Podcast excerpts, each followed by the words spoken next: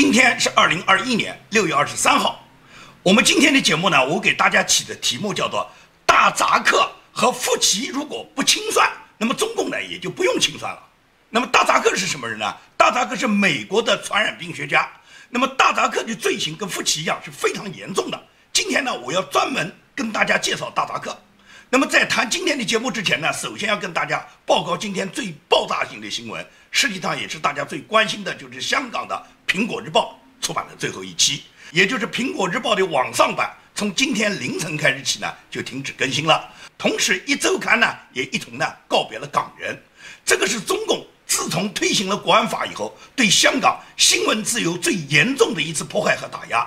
他们抓捕了这个一周刊，就是苹果的创始人黎智英，在把黎智英送进监牢以后，他们还觉得不过瘾，然后呢，他们瞄准了《苹果日报》，因为他们认为《苹果日报》一周刊是在香港跟中共。反抗中共最强大的一个新闻力量，这个新闻力量在全体港民的支持下，中共屡次想禁掉这个报刊呢，他都没有成功。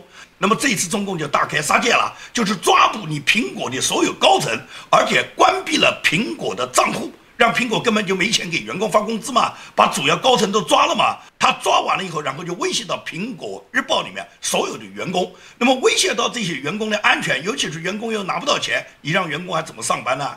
在这种情况下，他们还不断的延伸，不光是抓苹果日报的这些主要编辑、主要领导人，抓创始人黎智英，他们还抓了给苹果日报投稿的这个主要作者的一个主笔叫李平。李平就在中共抓捕《苹果日报》的高层以后，他很愤怒地写下了一篇短文，就是告诉中共不要天亮还尿床，快了，天快亮了，不要到这时候你还尿床，你算啥？因此，香港人民的愤怒通过李平的笔，都不断地在《苹果日报》上登载出来。所以中共恼羞成怒啊，他们把李平都抓了，也就是不光抓《苹果日报》的办报人员，还抓《苹果日报》的投稿人员。最后我看《苹果日报》的读者也要抓了。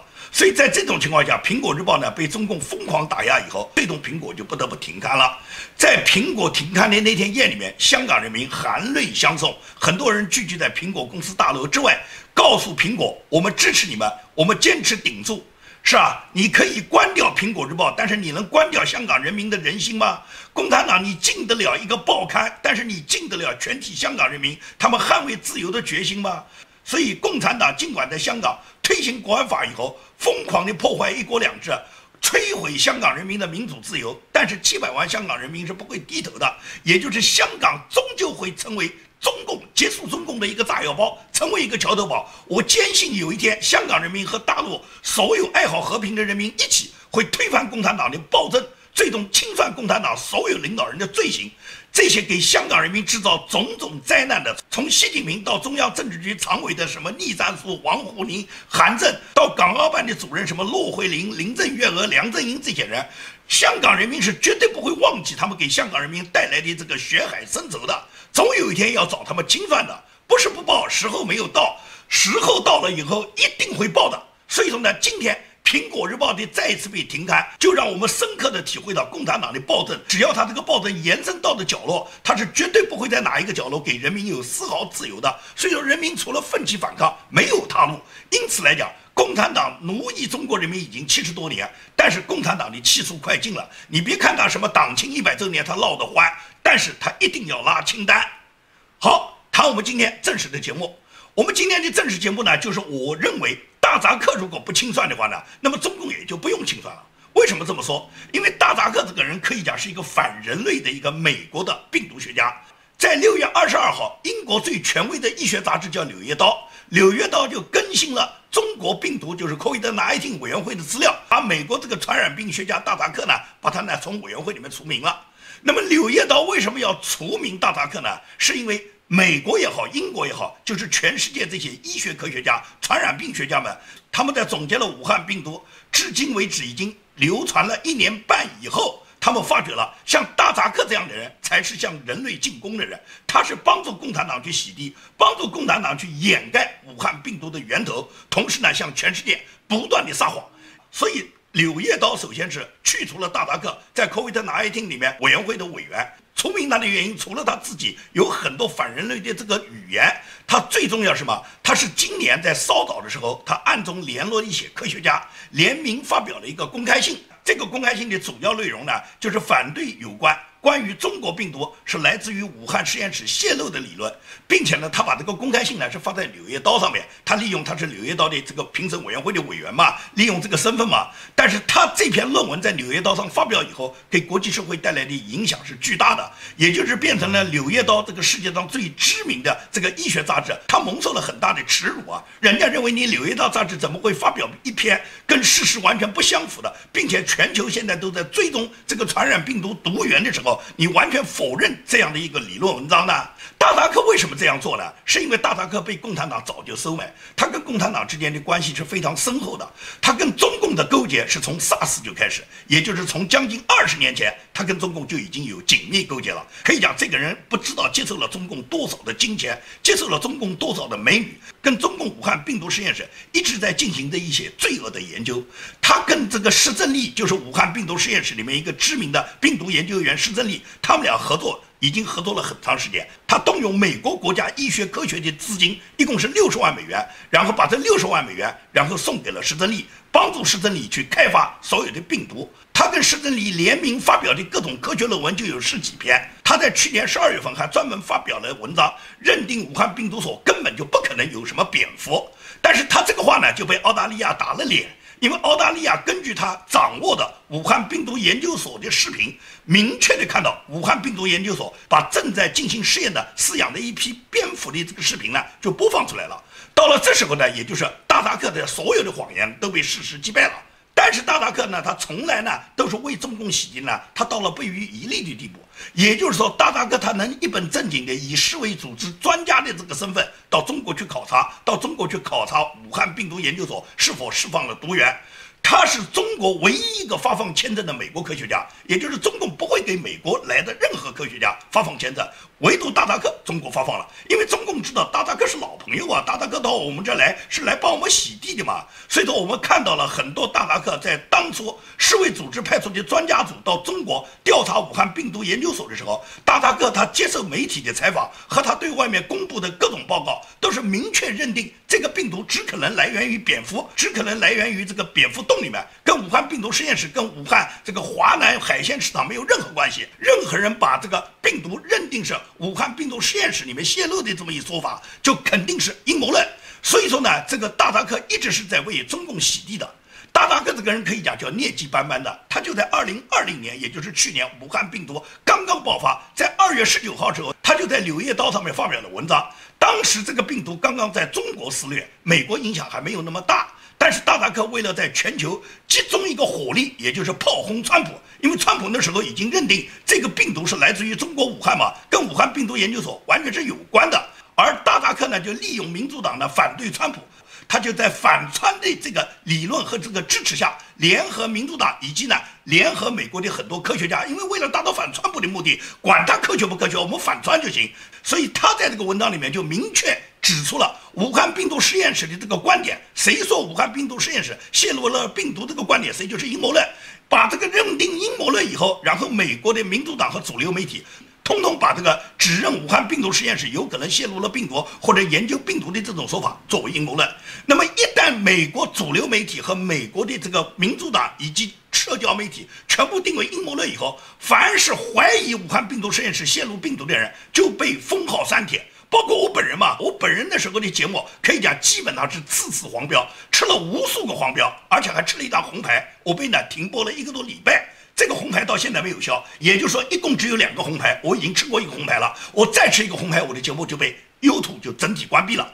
那么我这个红牌就是吃在大达克这一类流氓的身上，就是因为他们帮助中共洗地，他们完全否认中国武汉病毒实验室有可能泄露病毒。当然了，对于我建明来讲，不过是一个自媒体受到一些处罚；而对于川普来讲，对于蓬佩奥来讲，他们的打击就更大了。川普是因为他讲过武汉病毒实验室是泄露病毒来源的最可疑的一个地点。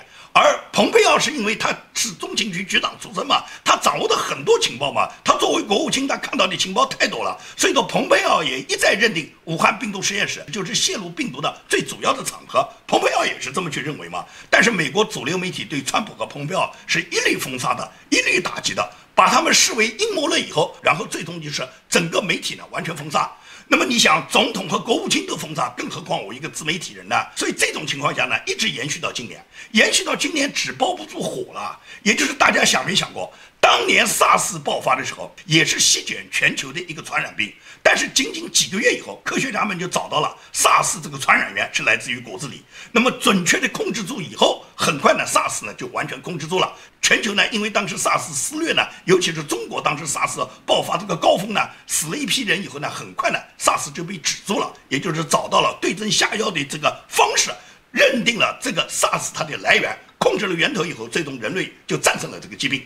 但是这次新冠病毒，你看看，自从武汉去年年初开始到现在已经一年半了，一年半下来，目前来讲是根本就没有在任何动物身上找到这个病毒的来源。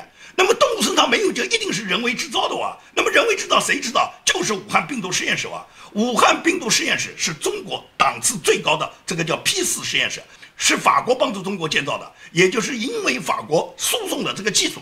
帮助中国建造了一个世界上等级最高的武汉病毒实验室以后，然后以施正利为首的一大批的研究员，他们在武汉病毒实验室制造的各种病毒，而且是跟国外顶尖的科学家合作的。大扎克就是专门跟施正利合作的。大扎克和施正利这两个人就完全像纳粹德国啊，当时希特勒是要求德国的那些科学家们研制出各种病毒，然后作为生化武器去进攻盟国军队的。所以说。大扎克和施正利做的就是当年纳粹做的事。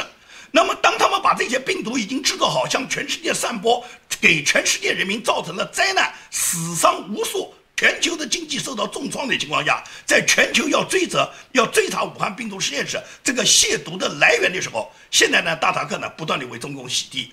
根据法国马赛新闻网站发表的报道说。《柳叶刀》杂志对中国病毒发出的各种错误信息，其实都是大扎克策划的。大部分掩饰病毒来源的工作，都是大扎克在背后他主使和他在背后指导很多人发表的这样的文章的。所以说，对《柳叶刀》这个全球最顶尖的医学杂志啊，它遭受的耻辱是非常大的。《柳叶刀》现在已经幡然悔悟，所以他为什么去除大达克他这个编辑委员会委员的职务，同时要清算大达克？这只是杂志社从他保持他科学刊物一贯的科学性来做出的。但是大达克要不要清算呢？大达克这个人，他跟武汉病毒研究所已经有长期的合作嘛？他因为跟施正利有长期的合作，他把美国国家科学基金里面的大量的金钱都支持到这个武汉病毒实验室。施正利在中国这个武汉病毒实验室里面，利用蝙蝠进行各种冠状病毒研究，而且多次他们两人发表各种报告和论文，而且他们就模仿当年 SARS 时候他们对病毒研究的各种成果。他既要欺世盗名去获取各种所谓科学成果，同时又不断地制造这些。病毒源把这些病毒在全球散播，当这个病毒给全球造成了各种政治影响、各种生命财产影响者，他又回头来帮中共洗地，所以大扎克这个家伙是罄竹难书的。现在美国已经完全认识到，我在曾经节目里面谈到过，美国有一个知名的参议员叫保罗，叫兰德保罗。兰德保罗是医生出身的，兰德保罗在质疑夫妻的时候就明确说过，美国现在有科学家把这个大量的美国科学医学研究的资金呢，提供给武汉病毒研究所。进行这个功能增益的研究，什么叫功能增益啊？功能增益研究就是把正常的病菌把它转化为这个有害的病毒、传染性病毒，然后把这个病毒呢向全球传播。那么大扎克和夫奇他们就是分别做的这样的事的。夫奇是在美国操控了美国的理论，操控了美国的医学界，操控了美国的医疗科学界，在科学界里面认定。这个说武汉病毒实验室是泄露源头的，是阴谋论。这是夫妻在美国掌控他这个话语权，而大达克直接是身体力行到中国跟施正利两人一起去干，然后这个干完了所有的坏事以后，他才帮助中共掩盖。二零二一年三月份，也就是今年三月份，世卫组织组织了首批的专家组到中国去考察，到武汉进行病毒溯源调查。大达克是作为世卫组织专家组成员，十个专家组成员里面，其中一个是唯一的美国人，也就是中国呢只给他发签证，任何人都别想拿到签证的。之所以他是唯一的美国人，是因为中国信任，知道大达克来帮助中国洗地的，而且可以堵上美国人的嘴嘛，告诉你，你看，你说来调查团里面没有你美国的科学家，大扎哥不是你美国的吗？大扎哥来了以后怎么说？大扎哥来了以后是帮助中共全力否定实验室泄露论。但是实际上，这个调查组呢，并没有看到武汉病毒研究室任何的科研资料，也没有看到任何相关的数据，他们根本就没有对武汉病毒实验室做任何详细的调查。他们去的目的就是帮中共去推出一个报告，按照中共写的这个报告向全世界公布，告诉全世界跟武汉病毒实验室没有关系。而且中共认为，既然跟武汉没关系，就跟你美国有关系了。所以说，外交部新闻发言人赵立坚为什么多次强调过，这个病毒来源是美军运动员到武汉参加军运会时候带到中国的？所以说要调查就调查美国嘛，中国你们是来过了，你们调查过了没问题嘛？所以像大扎克的这样人帮助中共合作呢，才可能产生今天这样的结果。像大扎克这样的人。在国际媒体和世卫组织已经明确他的各种犯罪事实的情况下，他要不要被立即清算呢？他要不要上法庭呢？如果他都不需要被清算，他都不需要上法庭，那么比他大扎克强大多的这个中共中国共产党，你还怎么去向中国共产党清算呢？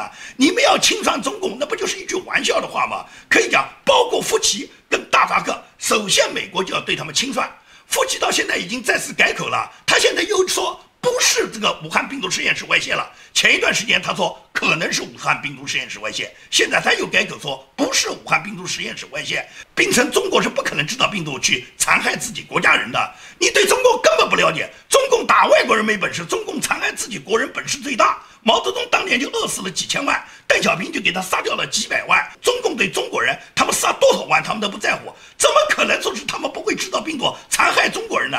中共就是采取这个办法。制造病毒，先拿中国人做实验，让中国死个几十万、几百万，然后把这个病毒送到全世界。死完了以后，他说我们跟你们同归于尽。你们找中国清算，中国就说不是我们的责任，我们也付出了很大代价，我们也死了几十万。也就是说，中国人跟你们同归于尽，你们有多少人能跟得起中国同归于尽啊？中国有十四亿，你觉得你美国只有三亿，美国有多少人能经得起跟中国来同归于尽啊？所以，夫妻现在为中国武汉病毒实验室再次洗地，说是现在这个武汉病毒实验室的外泄所。只是美国和国际社会要求调查武汉病毒实验室是否外泄，但并没有涉及到武汉病毒实验室是无意泄露还是故意泄露。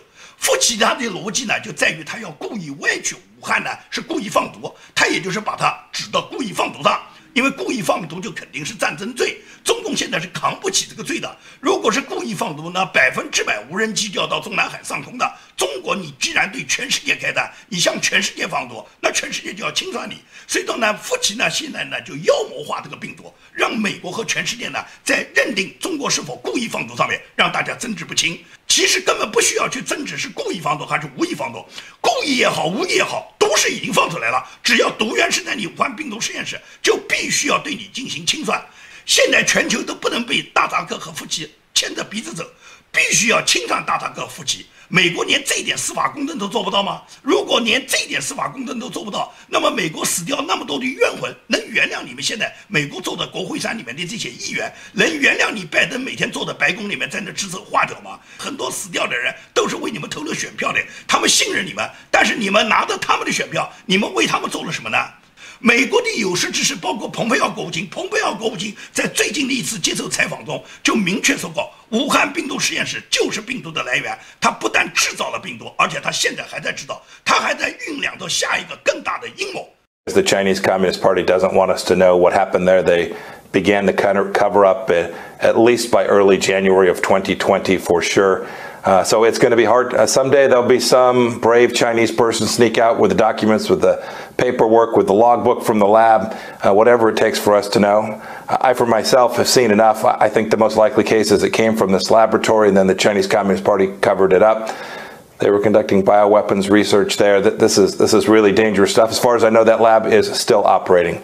And so we should trade to your second question. We should use every tool that we have available. And we have many, but we have lots of economic tools. You know, the Chinese leadership tray loves nothing better than to have their children study in our schools or their wives come shop here in the United States. We, we have lots of ways to impose real costs on the Chinese Communist Party. 这是蓬佩奥一针见血的指出。那么至于参议员，国会参议院情报委员会的这个副主席罗比奥，他发表的一个讲话，那就更是震撼了。 他直接是向全世界发出警报啊！他说，根据我们参议院情报委员会掌握的信息，中共正在酝酿一场巨大的病毒，下一次的病毒要比这次厉害得多，更致命、更具毁灭性。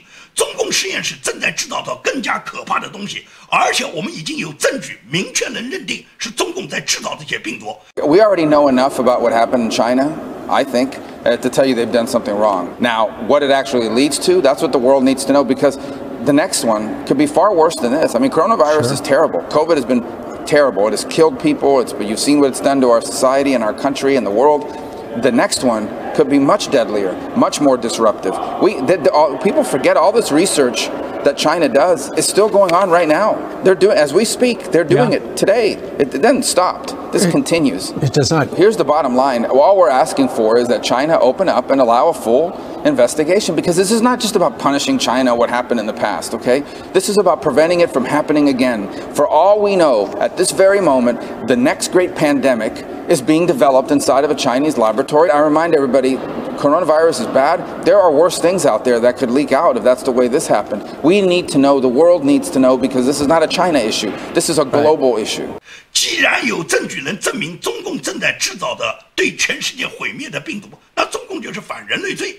习近平首先就应该上绞刑架。美国和美国的参议员、美国的国会议员，尤其是美国白宫的领导人拜登、贺锦丽，如果你们已经掌握了证据，已经知道中共打算再次。通过病毒发起一个摧毁全人类的战争，那还等什么呢？还不赶紧消灭习近平吗？还不赶紧把习近平推翻吗？当年纳粹他们仅仅是要犹太人的命啊，而现在中国共产党是要全世界人的命啊！在这种情况下，全世界所有的正义的国家还不联合起来，现在去消灭中共吗？也就是拿中共跟纳粹比，你觉得中共跟纳粹来讲，中共不是有过之而无不及吗？有什么样的组织，有什么样的集团，有什么样的对人类伤害的这么一个？邪恶的病毒制造者比纳粹更残暴呢？既然那么残暴的一个政权在对全世界肆虐的话，那还不铲除到无人机，还不到中南海？习近平还不斩首共产党，还不推翻吗？你不推翻，那最终就是共产党把祸害祸害到每一个人身上，包括美国国会里面的这些领导人，包括白宫的这些领导人。最终一天，你们和你们的家属可能都因为共产党制造的病毒，最终死于非命。拜登到欧洲逛了一圈，去了一个多礼拜。又是 G7 会议，又是欧盟会议，又是跟俄罗斯总统普京见面，目的就是要联合盟国一起清算中国。清算中国好啊，清算中国先从清算中共的爪牙开始，也就是大扎克和夫奇，这是明确的中国的帮凶，是帮助中共在全球推广病毒，祸害全人类的。他就在美国，美国的法律完全可以清算大扎克。清算夫妻，也就是先清算夫妻，先清算大扎克，这是美国手到擒来的事情，有那么多证据在这儿。